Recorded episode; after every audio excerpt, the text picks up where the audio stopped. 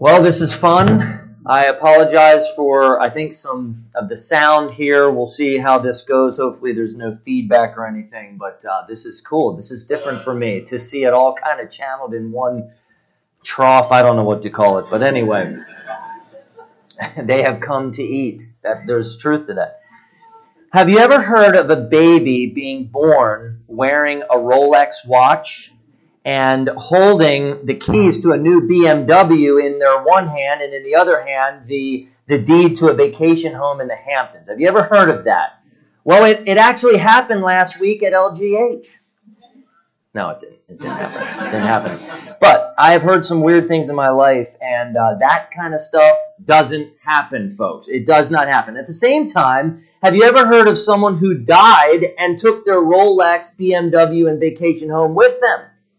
No, well, that doesn't happen either. See, we were all born into this world naked and with a net worth of zero. And we all enter eternity with a net worth of zero. And everything that we have in this life is grace upon grace from God. We all know that, that money can buy some really cool things. Absolutely. But we also know that money destroys people's lives. And you know what? Money isn't the problem. Uh, the problem is the human heart and its desire for money. When someone lusts for money, it's a heart problem.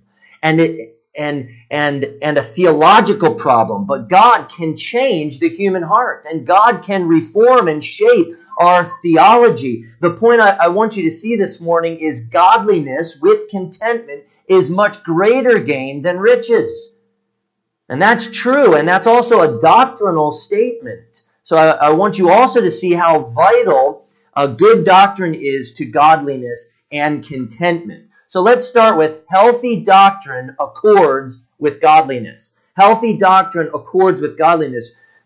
We need to know what, what godliness is. Uh, it's a big theme in First Timothy, mentioned a bunch of times. Godliness is the union of God honoring belief and God honoring behavior. It's piety or gladly doing what God commands because you love, revere, and trust God. You could say godliness is carrying out your covenant obligations in union with Christ by the power of the Holy Spirit for God's glory. Uh, so when Paul mentioned the sound words of our Lord Jesus Christ and the teaching, or you could say doctrine, that accords with godliness, it is right to say that healthy gospel doctrine accords or it corresponds with godliness. Now, if you were all bones and no muscles, you'd be a pile of sticks with no power to move anywhere if you were all muscles and no bones, you'd be this weird blob of meat on the ground without any pow- uh, power or with the power, but but you can't don't have no structure to make that power meaningful in any way. The skeletal and muscular systems work together; they correspond with each other unto meaningful activity. So it is with healthy doctrine and godliness. Do you want to live free from the dominating oppression of sin and want to live a godly life, enjoying all the benefits of godliness? Well, Psalm 119, verse 9 asks, How can a young man keep his way pure? How's that even possible? And it gives the answer by guarding it according to your word. According to your word. Verse 11 says, I have stored up your word in my heart that I might not sin against you. And then verse 17 accents the role of God's sovereign grace in, in living this way by adding, Deal bountifully with your servant, that I may live and keep your word. Healthy doctrine accords with godliness. And godliness is great, great gain. So you must search God's word as you would for hidden treasures and trust uh, trust it to ensure that your doctrine is healthy. Sadly, though, on the flip side, there is sick doctrine that accords with ungodliness. Sick doctrine that ruins people's lives. Sick doctrine accords with ungodliness. Now, why would Paul say things like this to Timothy? command and teach these things. Well, for one, there were people in the church of Ephesus that were teaching weird things, things contrary to gospel doctrine. Right out of the gate, Paul addressed this problem. Think back to chapter 1, verses 3 through 7, which says this As I urged you when I was going to Macedonia, remain at Ephesus, so that you may charge certain persons not to teach any different doctrine, nor to devote themselves to myths and endless genealogies, which promote speculations rather than the stewardship from God that is by faith. The aim of our charge is love that issues from a pure heart and a good conscience and a sincere faith. Certain persons, by swerving from these, have wandered away into vain discussion, desiring to be teachers of the law without understanding either what they are saying or the things about which they make confident assertions. And you can hear it in what Paul is saying sick doctrine accords with ungodliness. It leads people to speculations, vain discussion, pride, ignorance. Now, in chapter 6, uh, Paul returned to the false teachers. Listen again to the grim picture that, that Paul paints.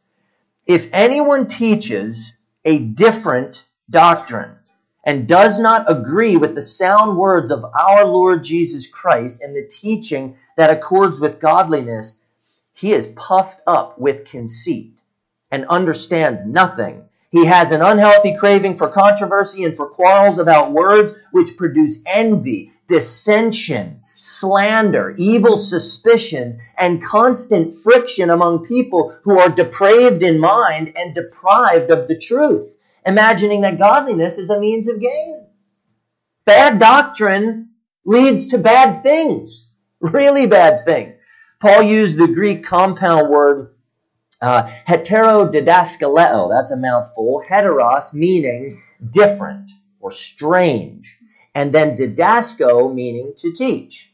Paul was exposing the heart of people who teach bizarre things that contradict the sound words of Jesus and clear gospel doctrine. And you'll notice in the passage what corresponds with strange teaching. Number one, pride. He is puffed up with conceit, like a helium balloon at a birthday party. To disagree with Jesus because you think you know better is the epitome of conceit. I know more than him. Listen to what I'm saying, not what he. That's the epitome of conceit. Number two, ignorance. He understands nothing. Ouch.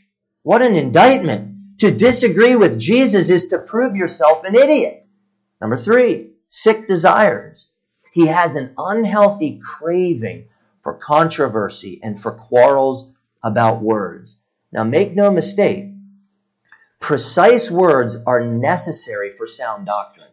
We need to be precise with our words. What Paul is talking about is recklessness in handling words, carelessness of handling words for the sake of, of disputation, argument. Uh, this would be calling into question, an example of this, calling into question the virgin birth of Jesus by ignoring the clear meaning in Scripture and casting doubt on the word virgin, claiming that in the quote, first century, being born of a virgin also referred to a child whose mother became pregnant the first time she had intercourse, end of quote. And you'll find that kind of thinking on the racks at the local Christian bookstore. Evangelicals love that guy's book which question the virgin birth. Through words, dicey usages of words. This sick desire for controversy and quarrels over words leads to more horrible things among people. Envy or ill will towards the success of others, dissension or bitter disagreements or antagonism, uh, slander or blasphemia, which is the word that he uses. Here, meaning the, uh, these abusive words, meaning to meant to slur the image or reputation of someone else, the name, evil suspicions, or hidden thoughts in the heart, conjectures, assumptions, wrong conclusions that are based on no evidence, constant friction among the depraved and deprived. That's instigating aggravation in people. Uh, do you see where sick doctrine leads? When the truth is not the feast, the corrupt mind, deprived of the truth, starves itself into many evils. Many, many evils. And then Paul added this greed. Verse 5 imagining that godliness is a means of gain. Bingo, right there it is. If if I teach a novel idea, something innovative, something creative, a, uh, a popular idea which distinguishes me from those other teachers, I can make money off of this. I can make money. I can get rich. I can sell books. I might be able to hit the speaking circuit with these ideas. And maybe they'll make a movie about my, my heaven tourism story. Strange doctrine, my friends, is a big commodity that sells. There's a huge market for it. Strange doctrine sells, and strange doctrine builds megachurches. Not all of them, but a lot of them. Verse 5 could have hinted at an early form of the prosperity gospel, but the motive is, is the same greed. Now, an honest living is not in view here. Uh, in chapter 5, Paul advocated uh, teaching elders getting paid well. So we know it's not making a living. These false teachers wanted to get rich off of their strange doctrine. Um, they offer their strange teaching in the church, and it was happening in Crete as well. Titus 1:11, they must be silenced, Paul said, since they are upsetting whole families by teaching for shameful gain what they ought not to teach. And then talking about false teachers in 2 Timothy or 2 Peter 2 rather, Peter said this In their greed, they exploit you with false words. Now, consider the ministries of Kenneth Copeland, Benny Hinn, Pat Robertson, Creflo Dollar, T.D. Jakes, Paula White, Joyce Myers, Joseph Prince, and Joel Osteen, and sadly, many, many others. Look at two things about their ministries. Number one, their false teachings. And number two, their luxurious lifestyles. Uh, one of these people actually said this quote, God wants us to prosper financially, to have plenty of money to fulfill the destiny he has laid out for us. It's God's will for you to live in prosperity instead of poverty. End of quote. What does that mean for Jesus' life? Now, the person who wrote that, they have a, an estimated worth of 40 to 68 million dollars. Live, they live in a, a ten and a half million dollar home in an exclusive neighborhood. They own a yacht and they're chauffeured around in luxury cars. If riches are the aim of our godliness, then riches are what we're really after and not God, and that's called idolatry, not godliness. Verses 3 through 5 is the stuff that heretics are made of because sick doctrine accords with ungodliness greed, avarice. But what if we flipped verses 3 through 5? Watch how this works. If anyone teaches gospel doctrine and agrees with the sound words of our Lord Jesus Christ and the teaching that accords with godliness, he is humble and wise. He has a healthy craving for unity and agreement about words, which produce goodwill, peace, encouragement, good discernment, and constant harmony among people who are redeemed of mind and abiding in the truth, trusting that godliness with contentment is great gain. That's very different. Horrendous sin is indivisible from sick doctrine. Sick teaching is so pernicious because it lures us away from God and into error and accords with ungodliness and greed. And yet, sound teaching is so precious because it leads us closer to God and guards us from error and accords with godliness and desiring God.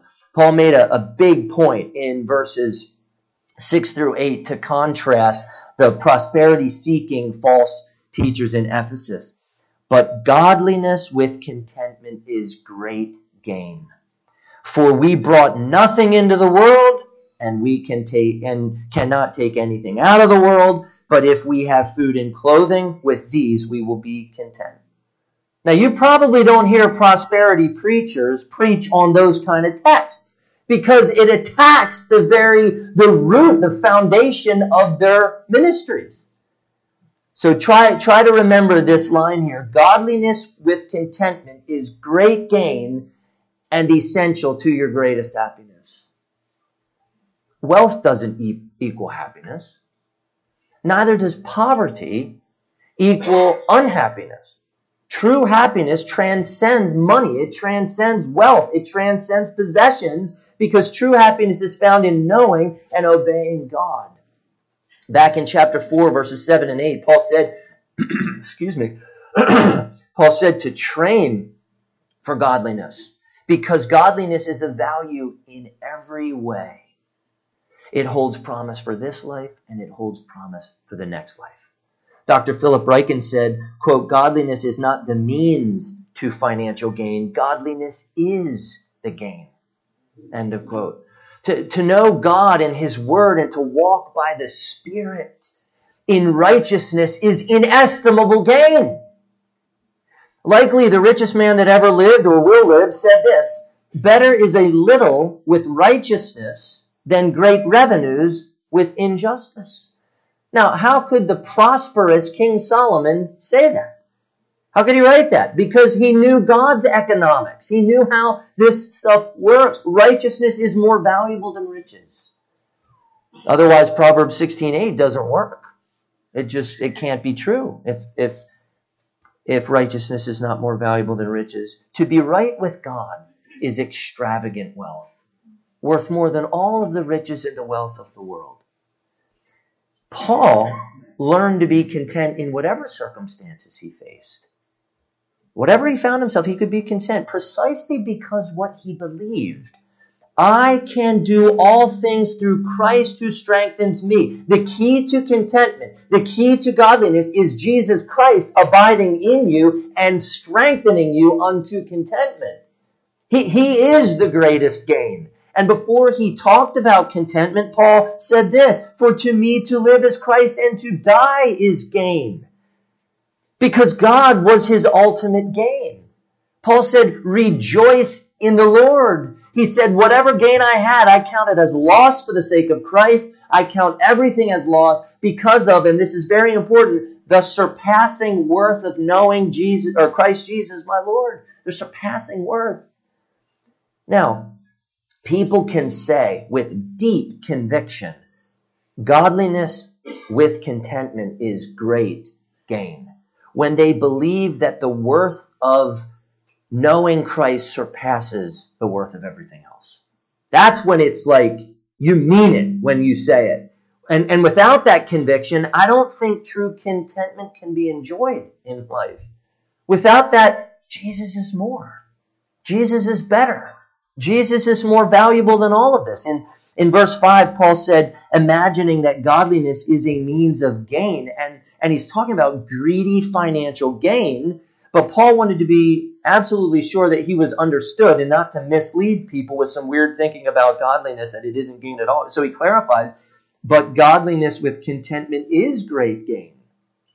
Godliness is the gain. Contentment is the gain uh, but not because somehow they take us to guaranteed riches so that we can get rich. Hebrews 13:5 it, it complements today's text really really well. It says keep your life free from the love of money and be content with what you have for here's the explanation he has said I will never leave you or forsake you. Now, how does Christ's statement I will never leave you or forsake you, work to prevent the love of money and, and to promote true contentment in our lives. How does that work together? Well, the, the steadfast presence of Jesus is more valuable than money. And as Jesus is with you, he weakens your love of money intensifies your contentment with what you have and makes you more and more grateful for God. That's what he does within you. You need him to take you through that process. Jeff Bezos of Amazon is worth $90.6 billion. He will meet God without a penny in his pocket. Bill Gates of Microsoft is worth $90 billion, and he will meet God without a penny in his pocket and you and I will go to meet God without a penny in our pocket.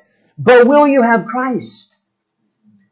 Will you have gained godliness with contentment? Will you have that in your heart?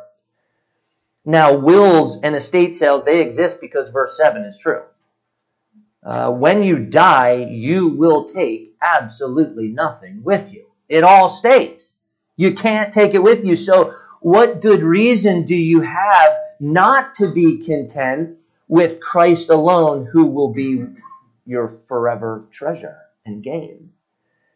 You cannot be truly content without Jesus and the brand of supernatural contentment that He alone gives. When Christ and godliness with contentment are your greatest gain, uh, you can freely utter the words, these words, and, and really mean them.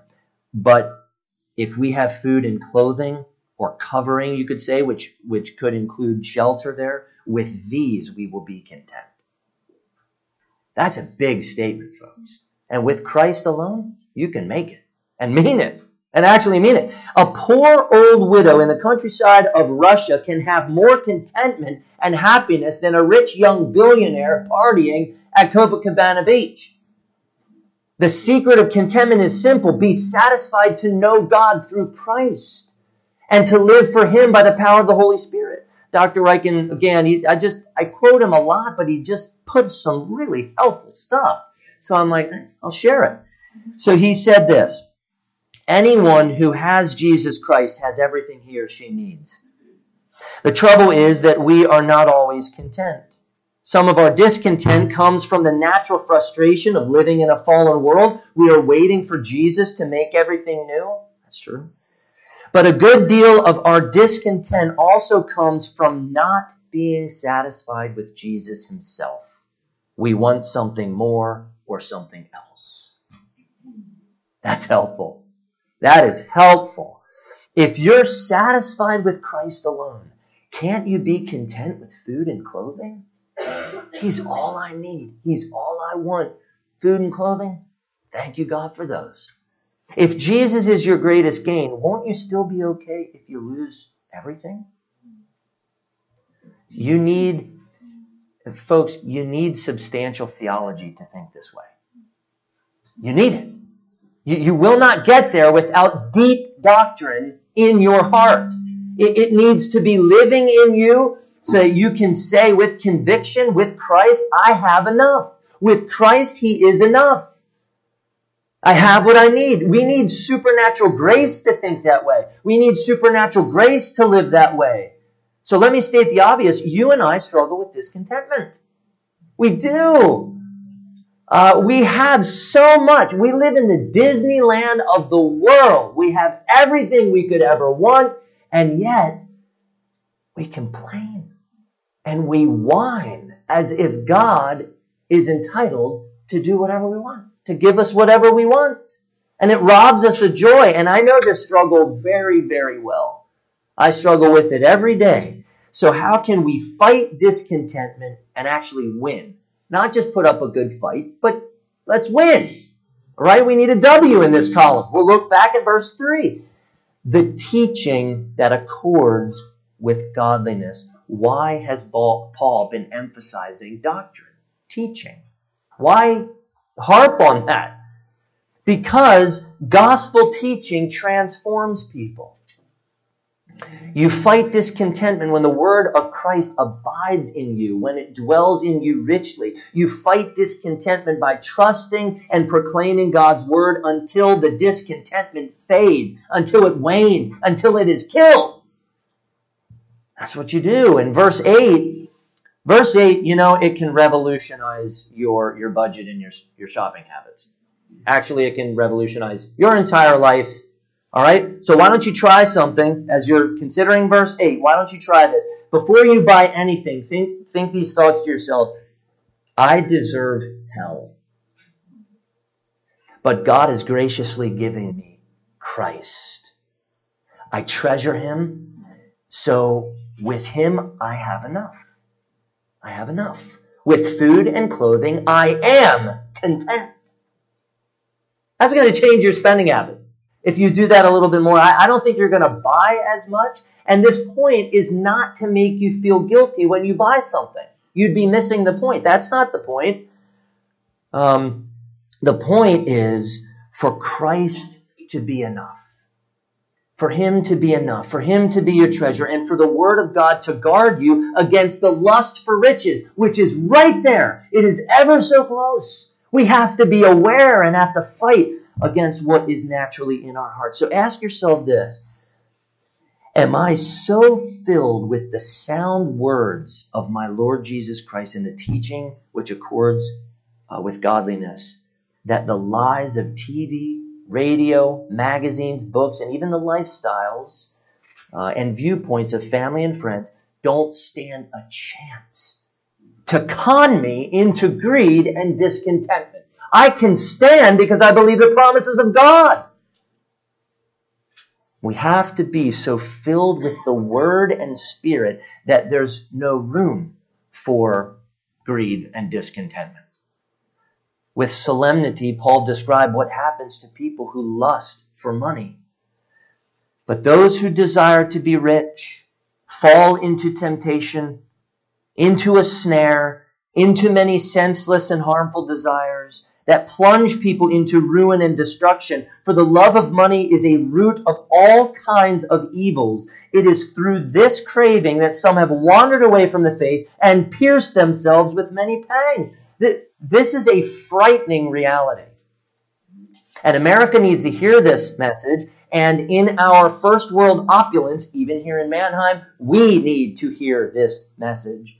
Desiring to be rich brings unimaginable pain and suffering with it. Desiring to be rich brings unimaginable pain and suffering with it. Paul was, was not condemning a desire to work hard and to make money and to provide for your family. That's not what he was getting after. Uh, Paul was not even condemning being rich. He was going deeper to the heart of the matter, to, to the place which is most desperate and in need of the gospel, those who desire or wish or want to be rich. It's a matter of the heart. That desire is an overflow of the heart. So when someone wants so badly to be rich, I just gotta have it. What happens to them? What, what was happening to the false teachers in Ephesus who wanted to get rich? Like a helpless animal falling into a quarry, they fell into temptation. They stepped into a noose. They mindlessly rushed into all of these dangerous desires. If you think about it, the desire to be rich um, drives organized crime, drug dealing, pornography, tax fraud, family disputes, war, and we've already seen false teaching for profit in the church. How senseless and harmful these many desires are for people. And Paul said, These many senseless and harmful desires plunge people into ruin and destruction. The, the lust for riches submerges people in ruin and destruction and it drowns them. It kills them, it drowns them. Paul's idea is not simply to waste your life, not, not simply to, to invite pain in your life now, but worse, he's pointing to eternal damnation. He's turning to eternal perdition. Ruin and destruction are eternal perdition. They're spiritual death. It's not a pretty picture what, what this lust can do for people. Now, you've probably, we've all probably heard it said that money is the root of all evil. Now, that's not true. That's not in the Bible. That's not what Scripture says. Being rich is not evil either. And we'll see that uh, uh, soon in verses 17 through 19. The King James Version gets the sense of verse 10 wrong by saying this For the love of money is the root of all evil. No, that, that's not the case. But being rich is so extremely dangerous because the heart is so easily tempted to greed, is so easily tempted to discontentment. Um, this is it's it's a slippery slope. So so then why is the desire to be rich so ruinous and destructive for people? Verse 10 gives the answer. For the love of money is a root of all kinds of evils. When someone loves money, when they crave money, when they lust for money, you might think of Scrooge McDuck from the 80s cartoon show uh, DuckTales, if, if any have seen that, swimming through his money in his big vault. Their desire is a root or the basic cause of all kinds of evils. And, and I think Paul was expounding on this phrase senseless and harmful desires. Senseless out of our minds and, and harmful. Again, if you look back over verses 3 through 5, you see some of the evils linked to the lust for money. And, and the end of verse 10 simply confers Paul's, uh, confirms Paul's use of ruin and destruction. It wasn't hyperbole. He's speaking the truth and very clearly. The craving to be rich, reaching out to grab that wealth, aspiring to great riches, led people in the Ephesian church away from the Christian faith and right into deep anxiety, anguish, and eternal ruin. I think we see this in the American culture, the richest culture on earth, and people are miserable. You ever draw a connection there? Our wealth is doing something to us, folks. Now, I, to be honest, I didn't really know what pangs were. I was like, I gotta look that up. A pang is a sudden rush of emotional distress and a sharp feeling inside. It's emotional agony. By lusting for money, deep emotional stress is added to your life. You add it to your own life through that lust. Now, in 2013, several years ago, Britain's Jane Park won uh, the lottery and she came into 1 million British pounds. She was 17 years old when she won. And her life all of a sudden became shopping. She just went shopping all the time. And, and when that got old for her, uh, she actually blamed the lottery bosses for, quote, ruining her life. Her words, ruining her life. Um, and so uh, Park said this I thought it would make it 10 times better, but it's made it 10 times worse. I wish I had no money most days. I say to myself, my life would be so much easier if I hadn't won. People look at me and think, I wish I had her lifestyle. I wish I had her money, but they don't realize the extent of my stress. I have material things, but apart from that, my life is empty. What is my purpose in life? And that's really sad. That's really sad. Let me ask this question Did the desire to be rich and discontentment drive Jane Park to play the lottery in the first place? And now discontentment and more problems pierce her after she got exactly what she wanted. The love of money ruins people. It makes me think of Gollum, the, the, the pitiful character from The Lord of the Rings. His obsession with the ring ruined his life and it brought him to destruction. Near the end of, of the Return of the King, during the scene of Gollum's demise, uh, Gollum fought Frodo, who bore the ring, who he wore it on his hand. He bit off Frodo's finger with his, I'm sorry, yeah, with the ring on it. And then Tolkien describes it this way Frodo gave a cry and there he was, fallen upon his knees at the chasm's edge. But Gollum, dancing like mad, like a mad thing, held aloft the ring, a finger still thrust within its circle. It shone now as if verily it was wrought of living fire. Precious, precious, precious, Gollum cried. My precious, oh, my precious. And with that, even as his eyes were lifted up to gloat on his prize, he stepped too far, toppled, wavered for a moment on the brink, and then with a shriek, he fell. Out of the depths came his last wail, Precious! And he was gone. Now, what an illustration of verses 9, 9 and 10. A picture of ruin and destruction, a parallel to how people crave money and wander away from the faith and pierce themselves with many pangs. It's a, a wonderful, wonderful parallel. Gollum was tormented by his idolatrous infatuation with the ring as those who desire to be rich are with riches. Wandered away from the faith coincides with ruin and destruction.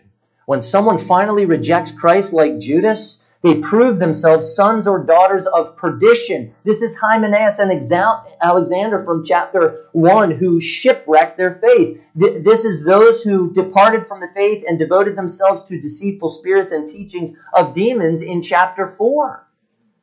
So, how do we fight this discontentment in us? How do we go after it? How do we avoid being controlled by the desire to be rich and the love of money? Well, you've got to go back to chapter 2. Uh, 1 and 2. Christ gives strength. God gives mercy. God's grace overflows for us. We trust Christ. Christ came to save us from our sin, including discontentment, and He has saved us and He continues to save us so that we may display His perfect patience as examples of redeemed people who value Jesus Christ more than we value riches. God desires His people to have knowledge of the truth. So when Paul mentioned the sound words of our Lord Jesus Christ and the teaching that accords with godliness, he is emphasizing the gospel of Jesus Christ, that it is the means by which we attain godliness and therein contentment. When Jesus is our gain, and by grace we, we treasure him more and more as he is revealed to us in God's word, the desire for riches and the love of money die in us because Christ kills it. He in us kills it and then brings to life new desires and stronger desires for God. He's, he's replacing, he's working by his grace. Our fight comes from the gospel at work in us, leading our mind to think the thoughts that are presented in Scripture and to believe what is there and to live out by the power of the Holy Spirit what's there. Now, next week, we're going to, in the coming weeks, we're actually, it's, it's going to be good. We're going to dig in a little bit more uh, to how to fight, but I'll end with this. Find your healthy doctrine, godliness, contentment, and gain in Christ alone. In Christ alone. How, folks, how do you know what to believe? How do you know? How do you know you're not buying into all kinds of lies? How do you know what to believe? Look to Christ and, and trust His Word. How do you know how to behave? How do you know how to be godly? Look to Christ and trust His Spirit to empower your godliness. What is the secret of being content in this life? How, can you reach contentment? Look to Christ, who is your preeminent tre- treasure, and trust Him uh, to, to give you contentment in God. What is your greatest gain in life? What's most valuable to you? What's most important? What do you treasure more than anything else? It is the person of Jesus Christ. It is his work. That he, his gracious work, very gracious and kind and loving work for us, that he continues to do for us, that he does in us, that he does through us, so that you are content with God alone. He can help you with this.